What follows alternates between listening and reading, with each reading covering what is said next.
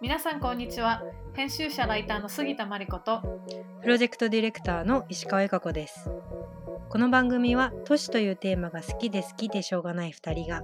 都市に関するさまざまなグッドニュースをざっくばらんに話す場所です。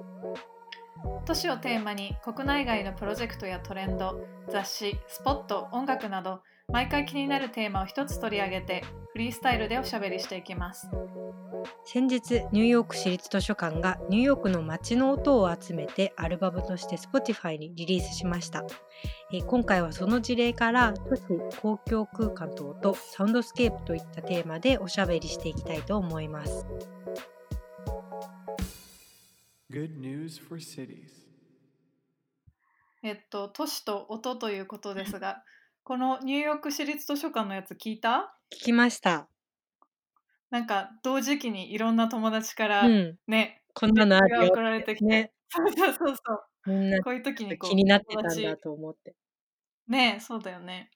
なんか私も今日の午前中はこの音を聞きながら仕事をしていました、うん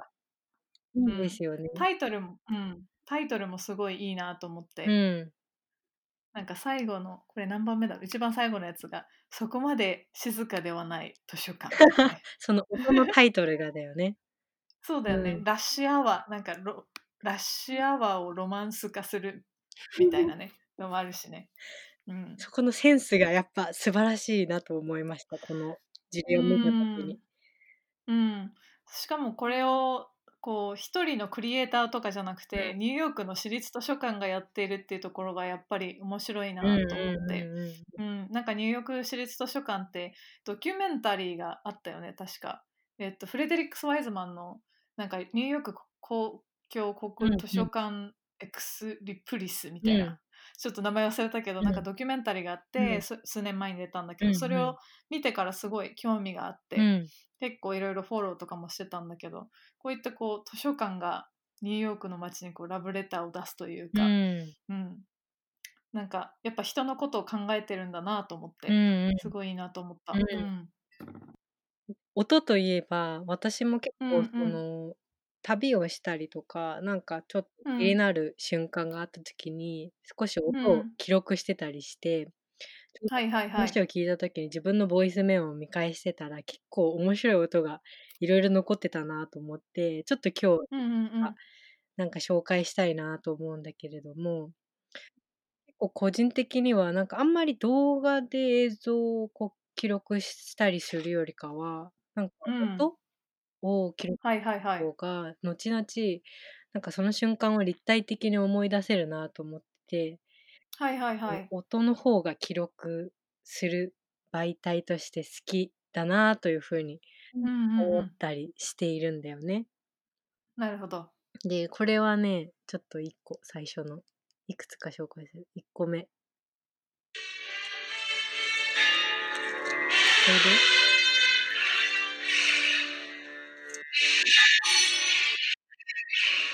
そう。これが、なんかシンガポールに行った時に、うん。チャイナタウンのあたりに、そのうんインド系の寺院があって、ちょうど多うんう分ん毎日お祈りをしている時間だったのか、はいはいはい。こうん。の住民の人たちが来て、この爆音が流れていたので、 これを撮ってたり、あとは、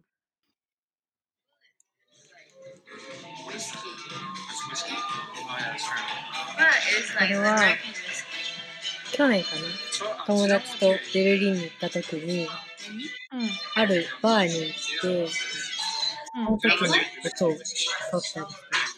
この音うんうんうはんそのベルリンのバーの音なんだけれども、ベルクハうんンうんとうんいう有名なテクノの、えー、とクラブがあるんだけど、そこの設計をした建うんうん築チームが作ったバーっていうところで、はいはいはい。音響システムとかもすごくいいのが入ってたりして、素敵はないはい音はだっい。たなとか、うん。ね、こんなのもあるよ。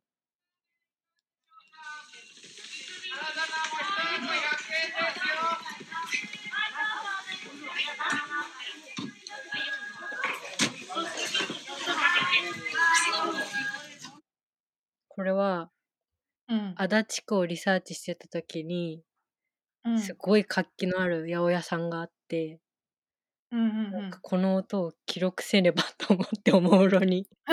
記録したフルへーマーート面白ワいイヤ面ー白いてうんいううんところの音だったり結構いろいろうんうんうんなんかなるほどね撮ってるんだよね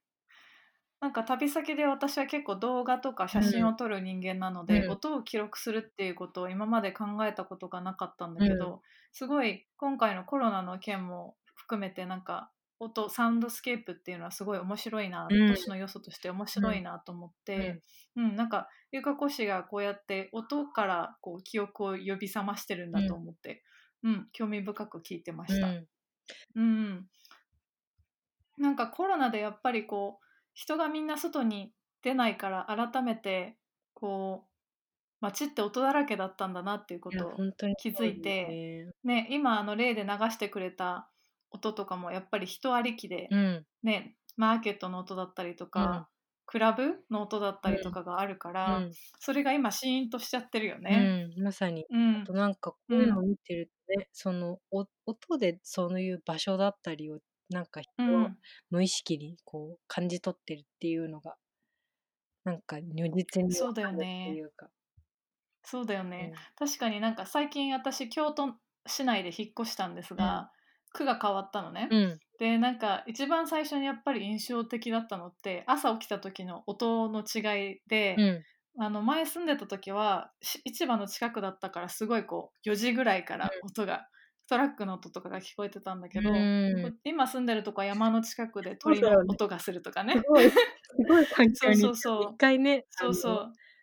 その家の時にお邪魔したことがあったけど、そうだよなんねか。うん、毎毎朝すごい、朝5時ぐらいに市場の音が聞こえて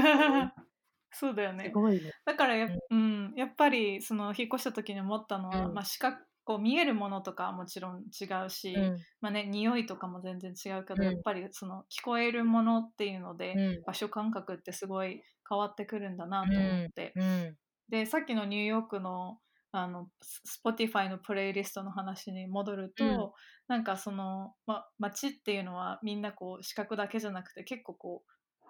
み耳でも感じていたんだなっていうことが改めて分かっそうて、ですね。うん、うんうんうんうんなんかコロナによって消えてしまったニューヨークの音を取り戻すみたいなところでいいアプローチだなとうん。思いました。うんうん他にもなんか音と都市みたいなので面白い事例とかそうね。あるかな。最近ちうんょっと読んでたのが、えっと、うんうんこれもアーツカウンシルが出してたのかな東京アートリはいエはいはいのプロジェクトで最近なんか出てた、公共空間と音楽かな、うんうもっん、ていうよりかは音楽表現みたいなものをはいはいはい。でどう、えっとやっていくいけるのか、まあ、その音楽のあり方うんうんうん、でさまざまな専門家とか立場の違う人に対してインタビューを行ったようなレポートうんがうんうん出ててはいはいはい。それはちょっと読んだんだけどね。うんうんうん、アーツカウンシルいいよねこういううんさ、プロジェクトのさレポートとかだ結構これ50ページぐらいのしっかりしたレポートだったよね、こういうのがこう自由にダウンロードして読めるという幸せをすごくかみしめま した。はい、ね、で結構その、えー、とお医者さんからあはいはいお医者さんから法律家からいろいろな立場の人うんうんうんがしてる中で、まあその、えー、と公共ある不動産の方とかもね、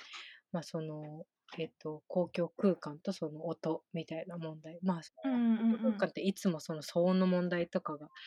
えー、と立ちふさがると思うんだけどそういうものをどうやって超えていくかっていうところを話していたりして、我々としても結構ね参考になるような。あの映画だなと思って読んでたんですけどね。うんうんなんかその中うんでうんもね、あのトライアルサウンディングっていうのを公共フロある不動産の取り組みとしてやっているっていう話があって、はいはいはこい。れが結構そのね公園とかさ今その幼稚園とかもさすごく騒音で苦情が来たりするじゃん。うん、こう新しいものを公共空間に作るときにそういう音うんのリスクだったり、何う、こういうんものがなんか想定できなかったりすると想定できないかうんらうんやらないっていう判断になる、そうだね。なりがちだとだからうん、そういうなんか見えないものをちゃんと可視化するために試しに行政の人とかと一緒にうん、実験をしてそのバグを出してえーとうん大きな計画にそれを盛り込んでいくっていうのの取り組みを実践的にされててなんかそこのデザインの中でもそういう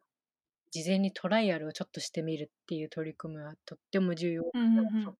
思った。そうだねう面白いねうんなんか公共空間と音、うん音楽かもしれないけど音っていうところで言ったら私も一つちょっと,、えっと印象に残ってるエピソードがあって、メキシコシティに行った時に、うチャペルテペックっていう大きな公園すっごい大きな公園があって、うんうんでなんか周りがねでも全部ど大きなこ道路で囲われてて、うん結構公園に入ったばっかりだったらこう車の音しか聞こえない感じなの、うんでもそれこうなんかもうちょっと公園の真ん中の方に行ったらその車の音が薄れていってなんか森みたいな環境になって鳥の声とかも聞こえてくるんだけど、うんうんうん結構なんかそのここの公園のプランニングの記事というか報告書みたいなの読んだ時もその騒騒音と,、とと都市都市と公共空間の関係みたいなことが書いてあって、うんでこの公園の中になんか音がテーマになったセクションみたいなのがあって、へー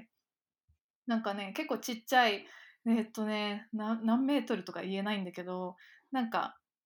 ベンチが5個ぐらい置いてある周りが木々に囲われたセクションになってて、うんで毎週なんかね違うテーマの音楽をかけてるのなんかスピーカじーゃでかけてるの。そうそうプラあのその、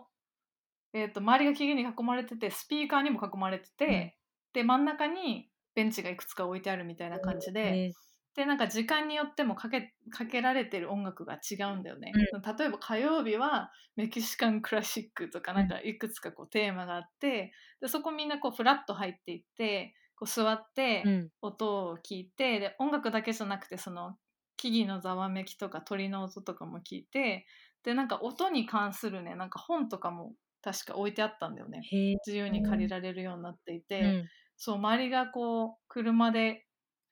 道路に囲われている公園で周りがすすごい、まあ、メキシコシティだからすごいうるさい街だからね、うんそこでそういったオアシスみたいなのがあるのは面白いうんなと思いました。うんうんうんうんすごいねそういう木々の中で聞く音はまた違ううんのうんかなうんうんうんそうだねいやでもなんか今家の中にいるからこそ公園とかこう外に出て行ってなんか大きな音で音楽聴いたりしたいけどね、うん全然ね家の中だとなかなかそういう爆音はかけられない、 確かに、うん、確かにうん家の中はどんな音が聞こえるの環境環境音というか、うなんか外から漏れてくる音とか、 うん、結構だからあんまりやっぱ緑がない住宅街だったりすると緑がないうんうん緑の音、なんていうの木の音っていうのは聞こえなくて電車の音とうんうか、んサイレンの音とか、車の音はいはいはい結構そういう交通の音がものすごく大きいなうんっていうのを改めて気づくかな。なるほどなるほど、そうだうね、ん、私も東京に住んでた時はそうだったな、ううんん、だからきっとみんな家の中にいるけれどもそのやっぱ聞こえてくる音とかうでん、わかるんだろうね、なんか自分が今どこにいるいる感覚みたいのつかむんだろうなと思無っ意識てだけど、うん多分そういう交通の音ってすごくストレスになってると思う。なんか。そうだよね、ニューヨークも確か誰かが言ってたんだけど、うんなんかもちろんみんな人がいないから静かにはなったんだけど、うんサイレンの音とか、なんかこう警察の車の音とかなんかあとなんか隣人もやっぱうるさいし、うん みたいな音は絶えないみたいだね。だからなんかそういうもうのんがうんうん家にいるとどんどん聞こえてくるから、結構スイッチうが入っんてそれが気になり始めちゃうとすごいなんか、あーなるほどなねんか確かに確かに。すごいね。あだからあれじゃないあのテレワークでもうん、会社気分になれる、あのサービスあったよはね、いは最い近はいはい。どんなやつだっけあの人の話し声とかコピーの音とかあ靴のな音んとかこかう、ねそうそう靴の音とか、あと空調のグオーみたいな、うんオフィスで聞こえる音うんを家でも流せるみたいな、うんでそれを BGM というか、まあ、バックグラウンドとして聞き聞きながうらん集中してこう会社にいる気分うでん、在宅ワークをするみたいな、うんうんうんこれも面白いようね。ん、これもなんかうん 何気なく聞いてた、なんていうのあの音みたいなのをねうんうまくうんうんうんデザインしたなって感じだよね。これそうだよねそうだよね。よく考うんうえたんんだ。うんうん確かに確かにで。もなんかそれがスイッチになってたりするんだろうね。なんか空間のなんかうん椅子に座るとかそういう作法以外にもうんこういう音が始まっなんか音がある方が集中できる人とかもいるじゃん。そうだよね確かに確かに。あのカフカフェでさ、うん今までこう仕事をしてきた人とうんか、うんうんやっぱ音楽とか大切だったんだなとカフェで流れる音楽がうね、んあと雑音とか、うん、改めて思った私もカフェ仕事族だったので、だから結う構んその無意識だからこそそれをなんかデザインするってすごく難しいだなってうんうんうん思ったかな、結構その音の事例とかも探しててもあんまり方法うんうんないっていうああなるほ印象どねがあって、う、うんんなるほどなんか日本に海海外から帰ってきた時に東京に行ってすっごいうるさいなと思ったことをうん覚えていて、です今回もこうコロナってしばらく家にいて突然こうみんな外に出始めたらあ改めてなんか今までは普通だったけど、うん今は聞こえるようになった新鮮な音とかあるんだろううなんと思うんって、確かに、なんかだ、うん、私がその時うるさいなと思ったのはあのエレベーターとかうの、ん、なんか黄色い線の内側にみたいなのが、うんすごいこうかぶかぶって聞こえてて、うんなんかこう 5, 列エレベーター、うんエスカレーターかエスカレーターが5列だったら5列分喋ってるみたいなあれはすごいよね。すごいよね、うんとかねなんかでも今はあんまりそこまで気づかないんだけうどんその時は気づいたとあか、そうだね、ね。すごい。うんうんヘッジナビゲーションがすごいよね。う危ん、ない危ないと確か。 うん、確かに、でもそうね。でその音のこといろいろ考えてた時に、うん、音が都市の中で必要な人は誰なのかなと思ってはいはいはい、結構その目が見えない人視覚障害があうんうんってどれぐらい音に頼って都市うん、歩いてるんだろうっていうのが気になっていろいろちょっと調べてたんだけど、うん思ったよりその視覚障害の方への都市デザインみたいな分野では音,、うん音っていうよりかもどっちかっていうとその足の感覚情報とか手の感覚情報はいはいはい。結構そういうものが発展していてまだまだそのうん音での、なんて言うんだろうデザインっていうものが、まあ、発展途上というか、今もいろいろな取り組みがなされていてそこまであんまりまだまだ活用されてないのかもなっていうのは一個なんか気づきとしてなるほどな。んだけどなんか一個面白いうん日本の事例としては、あのオリー研究所っていう、えっとうんそ。の分身型ロボットっていう小さな、えっと、ロボットを開発しているう会社うん。で彼らが、えっと、開発した視覚障害者などのためのナビゲーションロボットニンニンっていうロボットうがん。なんかキュートで、かつすごくかわいいねシンプルなんだけどいいなと思って、これがなんかボディシェアリングロボットっていうものらしいんだけれども、忍うん忍者型のこう小型ロボットを肩に乗せて、その忍者うんの目にカメラがついてて、遠隔で、えっと、また違うた人が、えっと、そのうん。歩いている人のビジョンをこう見て、うん。うん。でこう囁いているようにナビゲーションしてくれるみたいなロボットなのうん。うん。まあすごくシンプルなんだけどなんか素敵なこうアイディアという かうん。なんかカメラを通じて視覚をシェアするっていうシンプルなアイディアなんだけれどもなんかこういう取り組みってもっといろいろ出てくるといいなみたいなことをうん。思ったかな。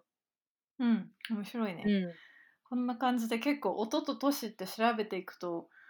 いろいろね出てくるなと思って、うん今まで私は意識をしてなかったんだけど、うんさっきゆかこしが言ってたみたいにこう旅先でこう音を取ってみたりとか、うん日常の音なんかもしかしたら起きてすぐにちょっと撮ってみたら毎日違う音が聞こえるかもしれないし、うんまあなんか冒頭で説明したニューヨークの図書館が出した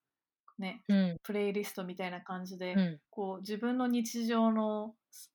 ミュージックリストみたいな、うんプレイリストみたいな作ってみたら面白いんじゃないかなとうんうん思いました、うんなので今回の回は別にこうオチがあるとかそういうわけではなく、私たちもね都市と音っていうのをな習い習い習った考え始めたきっかけになったみたいな感じものっ、とうん、深い分野だと思うのでもっとなんか深めたい。そうだねうんうん、そうこなんか今度話したいなと思ったのはうん音楽、なんかこう都市に関する音楽って結構うんあるなと思って、うんうんなんかジェントリフィケーション歌って る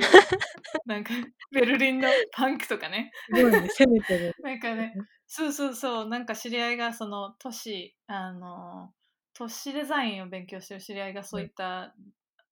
都市音楽リストみたいなの作ってて、うんそれこそ Spotify で、なんか結構いろんな人にそういう音楽ないですかっていうのを聞きたいなと思っていたので面白い。ぜひ、うん、皆さんあのボイスチャット機能とかでアンカーでもメッセージを残せるし、うんツイッターとかでもコメントできたりするのうで、ん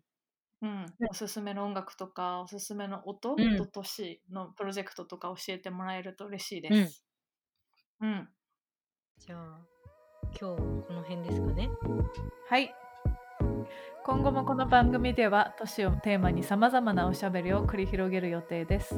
次回もお楽しみに。